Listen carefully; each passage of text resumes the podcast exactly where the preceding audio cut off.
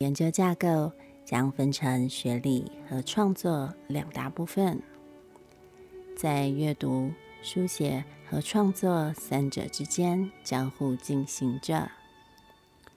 学理部分是将海德格此在在世界之中存在的观点作为建构基础，创作则是以觉知、实践和论述作为一个循环，最后从创作研究的结果和限制作为反思调整的依据，再次进入下一个循环。以上就是我对本次研究的架构安排，与你分享。